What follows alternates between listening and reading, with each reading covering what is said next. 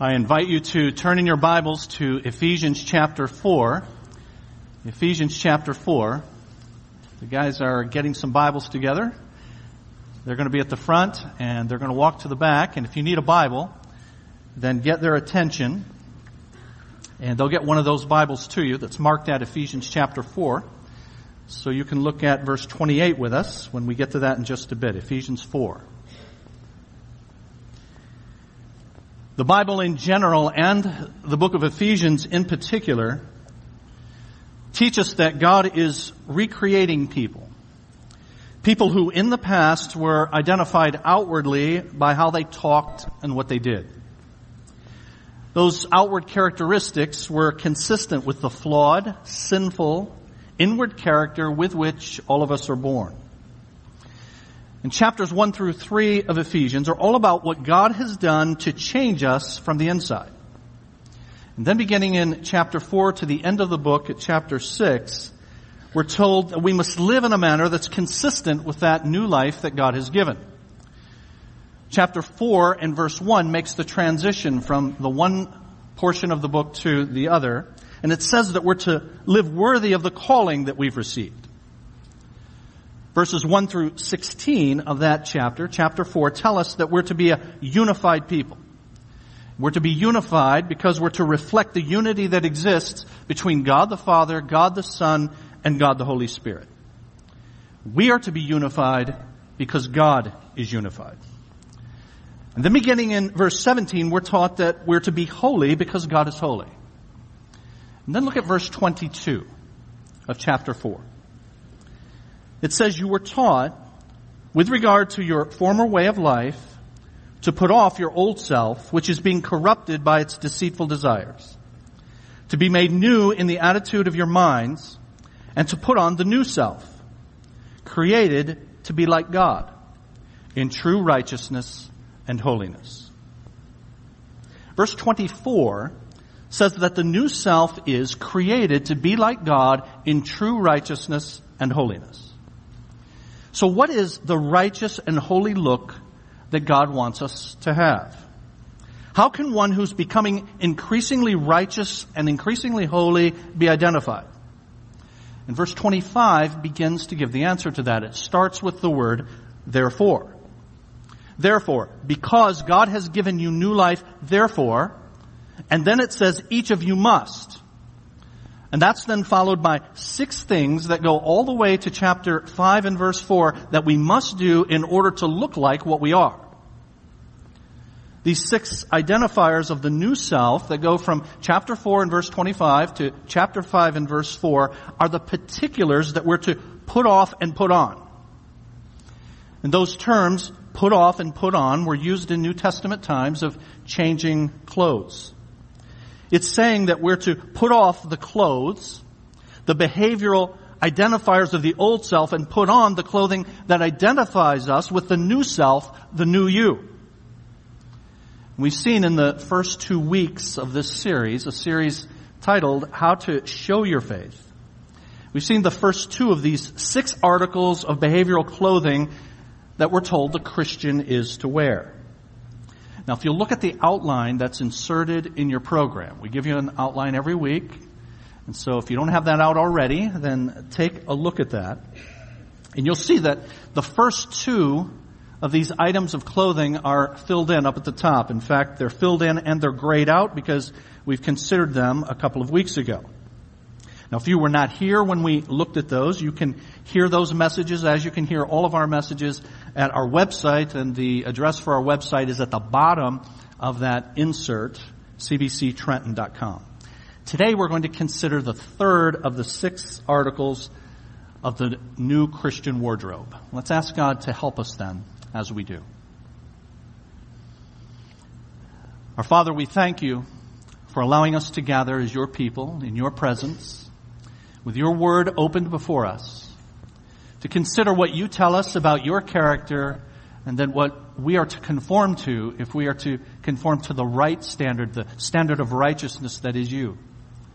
Lord, we can't do this apart from your aid. We can't even consider these words of yours without you opening our hearts and helping us to focus our minds. We certainly can't put these things into practice apart from your Spirit, and apart from the Lord Jesus Christ.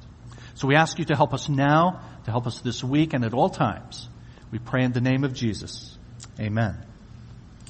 So I say in your outline, in this third article of clothing that the new you is to wear, the new you is to wear, from verse 28 of chapter 4, generosity. Generosity. The new you wears not only truth, not only peace, but generosity. Verse 28 says, "Anyone who has been stealing must steal no longer, but must work, doing something useful with their own hands, that they may have something to share with those who are in need." Now I remind you that each of these six qualities of holy living that are given to us from chapter 4 and verse 25 to chapter 5 and verse 4, each of them has three characteristics. They are each relational, they are each positive, and they are each reasonable. They're relational in that they are carried out in the context of our relationships, all six of them. They're positive because they don't just tell us what not to do, but what it is we're to do. And they're reasonable, meaning that a reason is given for the command. And chapter 4 and verse 28 has all three of these. It's relational. It tells us that we're to give to others. It's positive because it tells us what to do and also what not to do. And it's reasonable. The reason given is that we might have in order to give to others. Verse 28 is about how and why we acquire possessions. Like all Christian conduct, how we acquire possessions has to be consistent with our identity in Christ that was explained to us in chapters 1 through 3.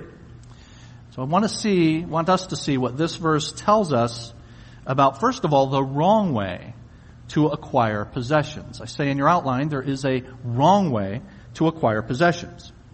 And verse 28 says, "Anyone who has been stealing must steal no longer."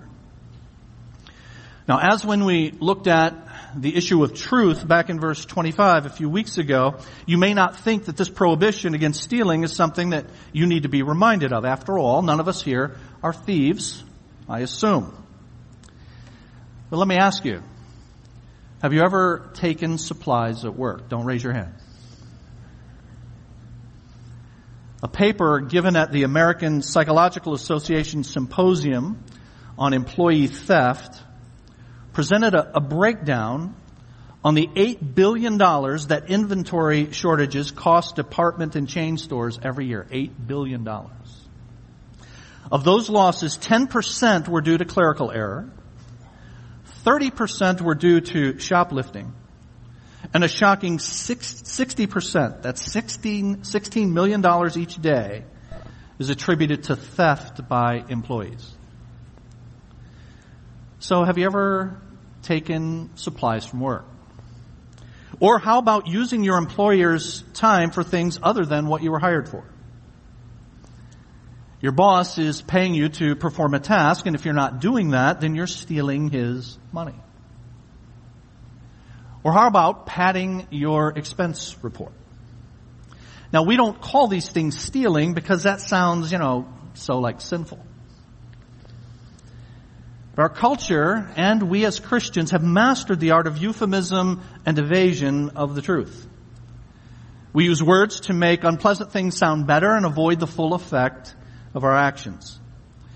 Some time ago, I heard about a General Motors employee that was dismissed from his job for unprofessional conduct. Now, what was the official offense according to the company? Misappropriation of company property. Now, the Bible's word for that is stealing. The guy didn't misappropriate company property. The scoundrel stole from the company. You know that the 8th commandment prohibits stealing. It says simply and directly, "You shall not steal."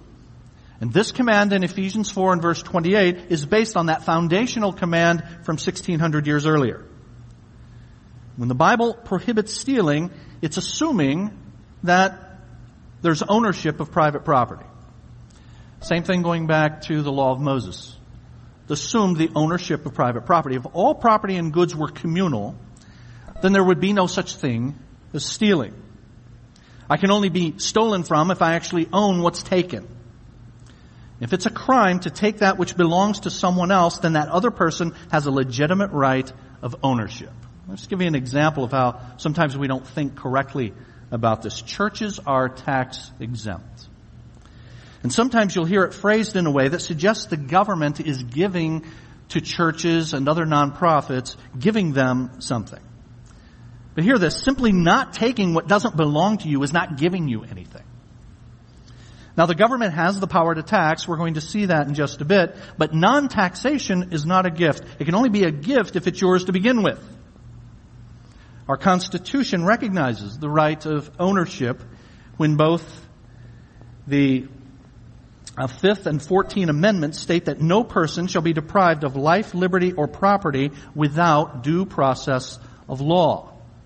So in prohibiting stealing, the Bible is preserving private property. And so we're commanded to avoid direct theft of someone else's property.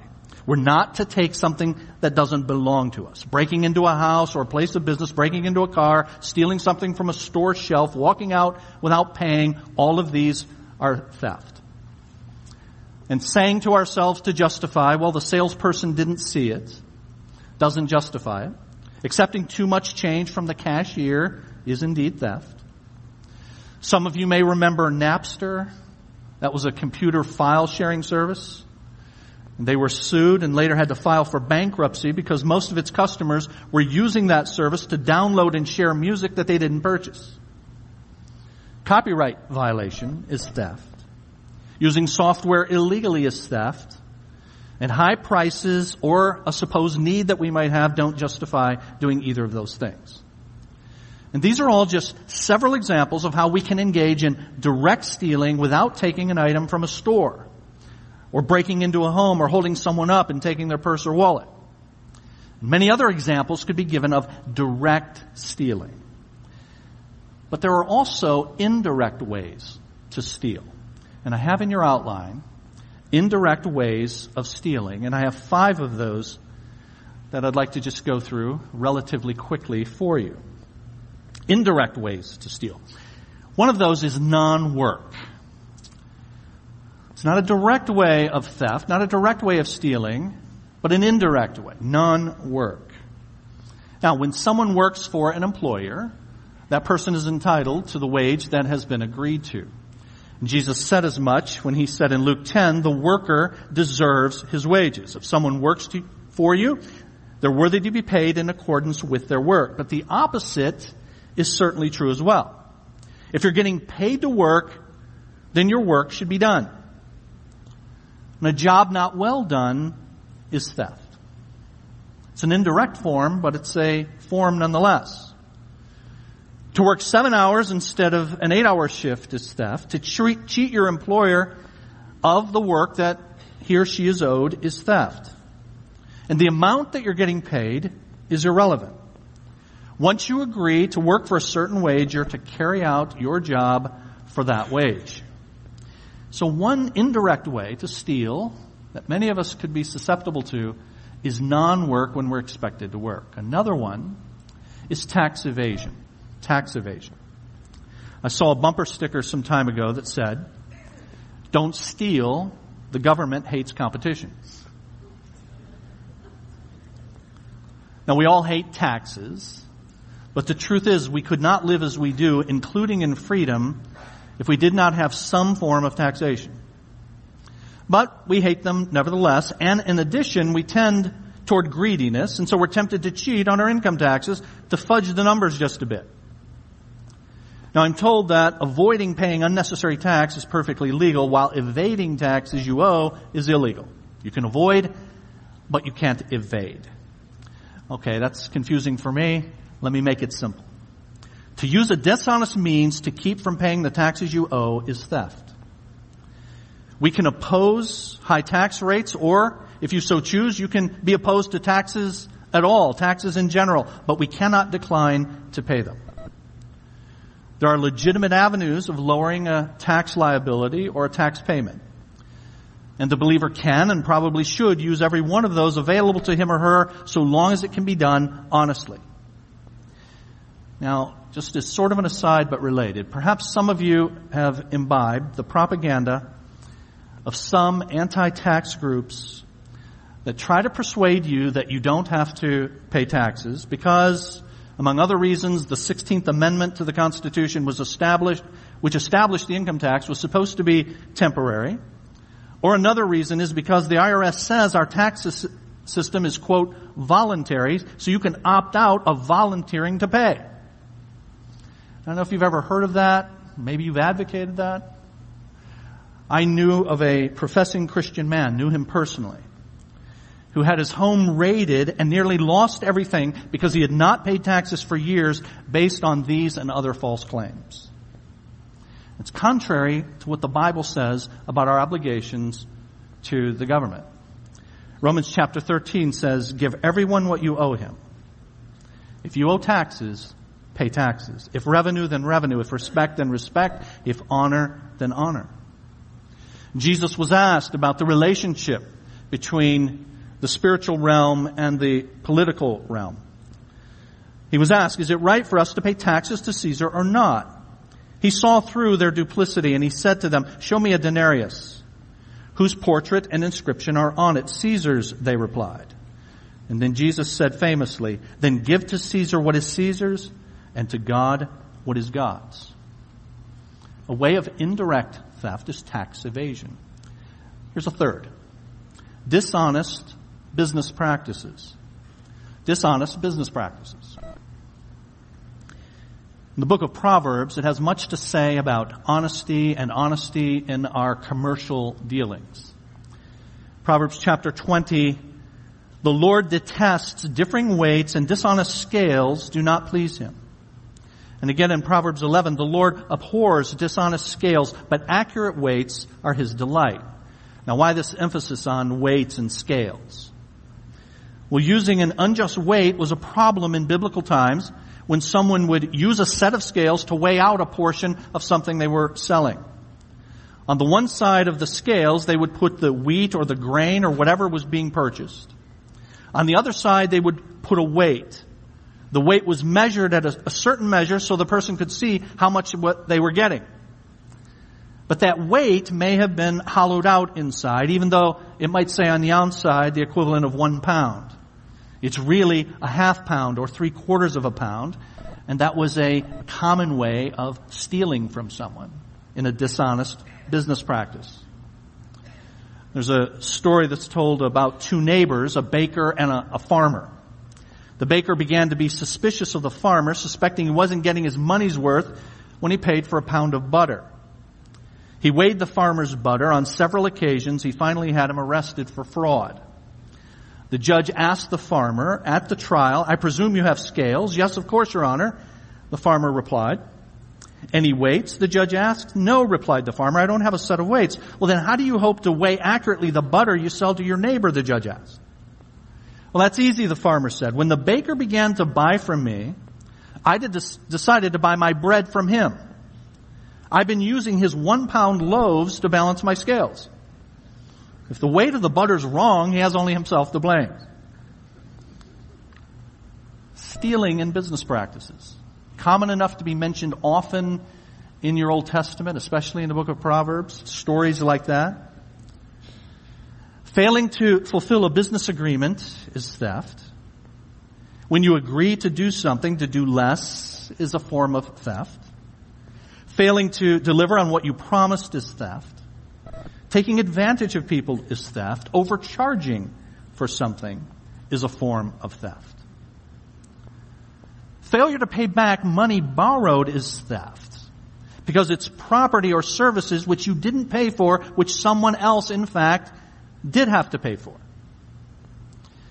And today and in our day, many people are in incredible amounts of debt, mostly because of failing to be content with what God has given them. Now, let me just say, I'm not saying that all debt is wrong. Businesses acquire debt as part of doing business. A mortgage for a home is probably a good form of debt. But once you enter into a borrowing agreement, you're under obligation to pay it back. And today it is becoming all too common to just factor in borrowing too much, but I can always declare bankruptcy. But legal bankruptcy does not free the Christian from his moral obligation to pay back what he owes, and it should not be used as a device to get what we want and then walk away from the obligation that we've made. So this thing about do not steal all of a sudden becomes relevant, even to us who would never walk into a store and put something in our purse or overcoat. Here's a fourth type of indirect stealing: destruction of property. Vandalism is the destruction of property. In so doing, you've deprived the owner of the legitimate use of their own private property, in which case restitution is owed. That's usually theft that springs from anger or jealousy, and so you want to destroy something that belongs to that person at whom you're angry or jealous. We can do this when we rent something that belongs to someone else, but we fail to treat it as our own.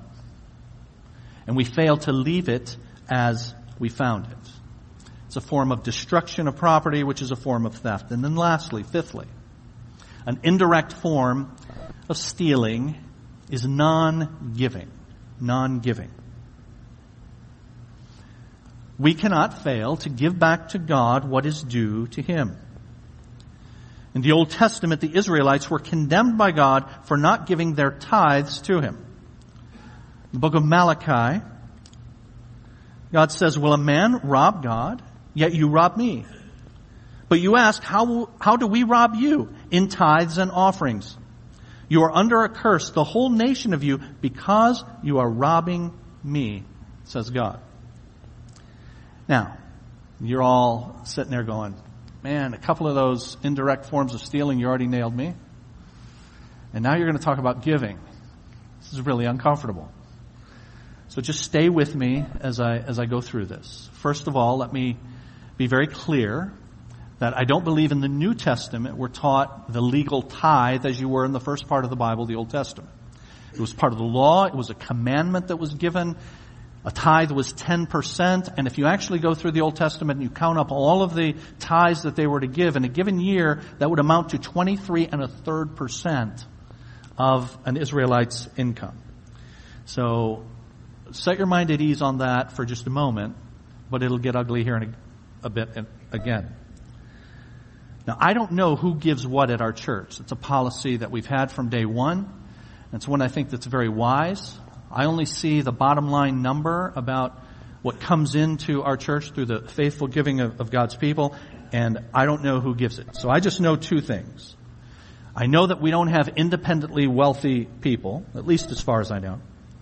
And I also know that we wouldn't be able to minister effectively unless many people here gave as they do sacrificially.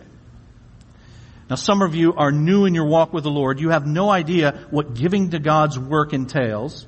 And you haven't heard much about that from me because we don't talk about it a whole lot here. When we take our offering, almost without fail, I say if you're new here, don't feel obligated to give. Just pass the basket to the person next to you. And we don't say a whole lot about it unless we come to passages like this. But you've heard and shuddered, nevertheless, at this idea of tithing. As I've said, it comes from the pattern set in the Old Testament of giving 1/10 of one's income to the Lord. It was a command in the Old Testament, not a command in the New, so you've rarely heard me even use the term tithe. But the New Testament does teach that giving is to be proportional to one's income. And you find that in 1 Corinthians 16. "On the first day of the week, each one of you should set aside a sum of money in keeping with his income." Now, as a result of the Old Testament command for tithing at 10% and New Testament teaching about proportional giving, many Christian people strive to give 1/10 of their income to the Lord. They set that as a goal. And therefore, it's not uncommon for households to give $5,000, $7,000, $8,000 or more to the Lord and His work. Now, I mention, and I'm just going to a few more times mention some numbers for this reason. Without some guideline, people have no idea what to set a goal for giving in their family or their personal life should be. Unless you've been taught then on these matters, you may think that giving 1% or so of your income is in keeping with the principles of Scripture. I've given a statistic from time to time over the years that the average giving per person per year nationwide is $1,000 per person per year. And that's actually held true at our church over the years. When our church was at 100 people, our income was a little over $100,000. And when our church was at 200, it was a little over $200,000. And 300, and now that we're about 400, our income is projected to be this year a bit over $400,000. So that $1,000 per year per person has held for us. Now again, I don't know who gives that and in what proportions, and I never intend to know that. But perhaps one way for you to learn to give well is to start with that $1,000 per year per person goal. And then if that is not 10%, then perhaps seek to move to 10% as many have. Now for many people, that would mean getting your financial house in order for you to be able to do that. And that would be a very worthy goal for getting debts aligned and taking advantage of some of the courses that we offer here. Last summer, we offered to you the financial freedom course that Dave Ramsey does. But things like that to get your house in order so that you have more to give. So those are some wrong ways to acquire possessions. But there's also the right way. And I say that in your outline. The right way to acquire possessions. Verse 28 again says, anyone who has been stealing must steal no longer, but must work, doing something useful with their own hands. So what's the right way to acquire possessions? It's to work. And that's the Bible's prescription throughout. Now, it says work with doing something useful with your hands. Do not think that this is pitting doing something with your hands versus making a living working with your head, for example. But rather, it's simply telling us that the work you do is to be effort that you've expended individually. Something that you're doing, whether it's mental work, whether it's manual labor, whatever it is, it's something that you are doing in order to acquire wealth that then you can use for God. Now, rather than working, though, many people, including professing Christian people, are waiting for their, quote, ship to come in by lottery or lawsuit. Much energy, as well as the limited resources that one has for the lottery, for legal costs and time, much of that energy and resources goes into trying to gain wealth outside of work. So I just want to discourage you with regard to the lottery. Someone has said that lottery is a tax for people who are bad at math. The Bible extols the value of work as the means, the right way of acquiring wealth and acquiring property. So important is this issue of working. 2 Thessalonians 3 says this, if a man will not work, he shall not eat.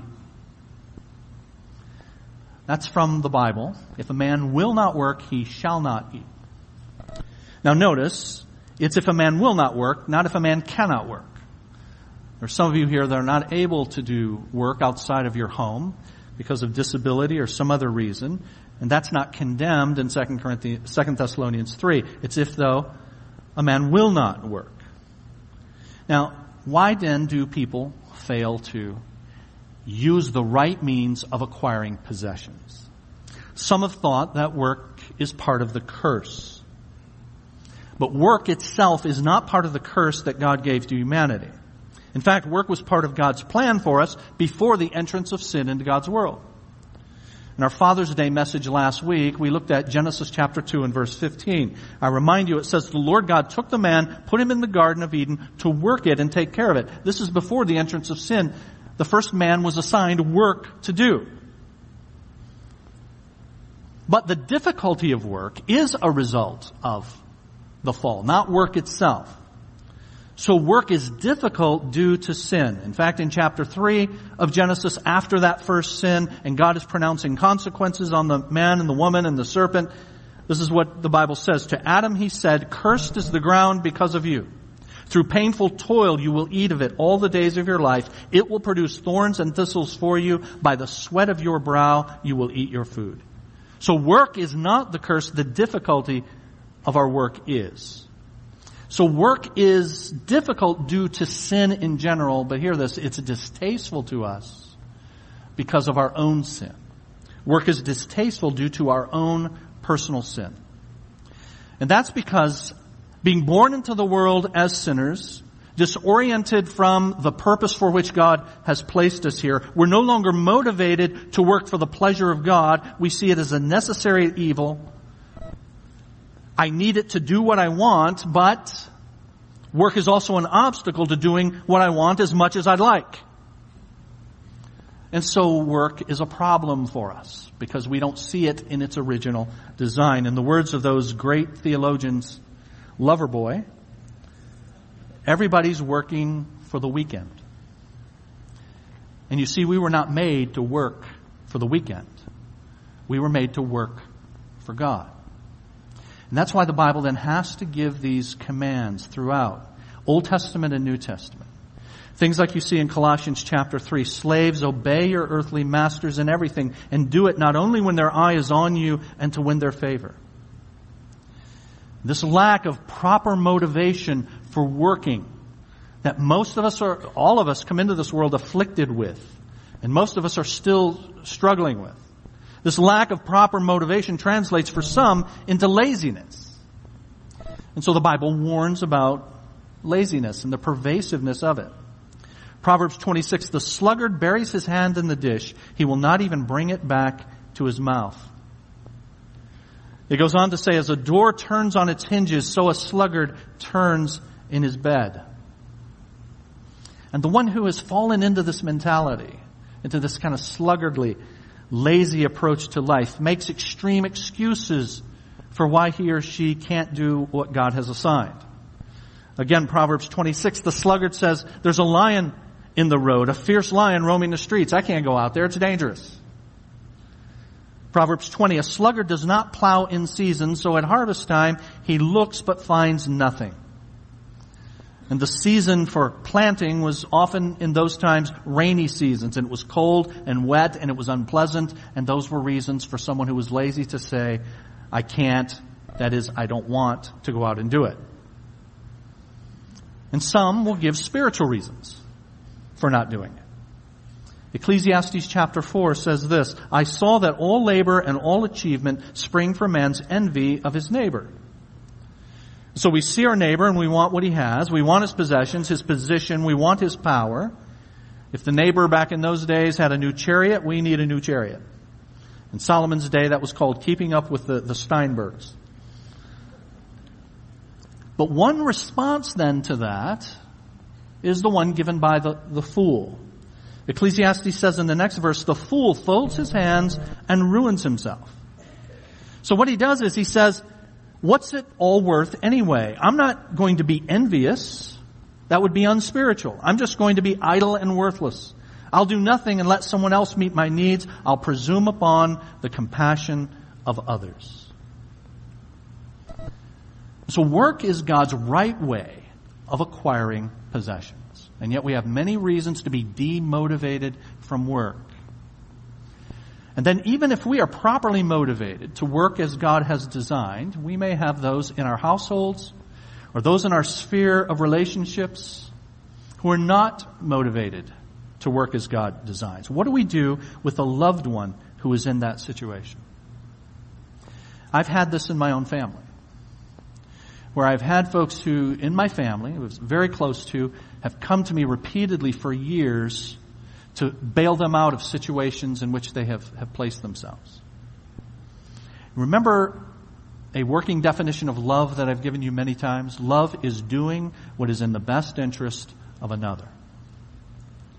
And I've used that definition in making decisions about when and whether I should help someone who has gotten themselves into a difficult situation. And when someone repeatedly does that, hear this, friends, I've concluded it is not loving. You are not doing what's in their best interest to enable them to do it again.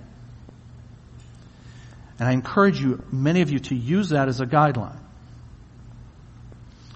Now, another reason that work has become demotivating for us is because we tend to take on our circumstances as our identity. And so we look at our work as our identity. I am a salesman. I am an auto worker. Well, that's a description of your circumstance, but it doesn't give us your identity. And so in work, we're taking our work on as our identity, and related to that, we're expecting too much out of work. We're expecting it to fulfill us. And when you put all of that together, all of that tends to demotivate us from using vigorously the right means of acquiring wealth that God has given, and that is work. And then lastly, in your outline, there's the wrong way to acquire possessions. There's the right way. Ephesians 4 and verse 28 tells us that right way is to work. And then there is the reason to acquire possessions. And the reason is given in verse 28 as well. Doing something useful with their own hands, that they may have something to share with those in need.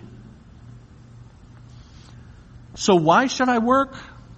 One very important reason for working is that I might have in order to share with someone who is in need, someone who cannot work, someone who, for whatever reasons, is in difficult circumstances of their own. Now, meeting your own needs and your family's needs is assumed in this, but then beyond that, the desire to work so that I have to give for other people. The motivation then for work is not to just amass money. It's not to establish a career to fulfill your dreams. Rather, it is to be a means to help others. Sacrifice, friends, for others is what Christians do because that's what Christ did. And so we should look, each of us should set as a goal the ability to create what one author has called margin in our lives.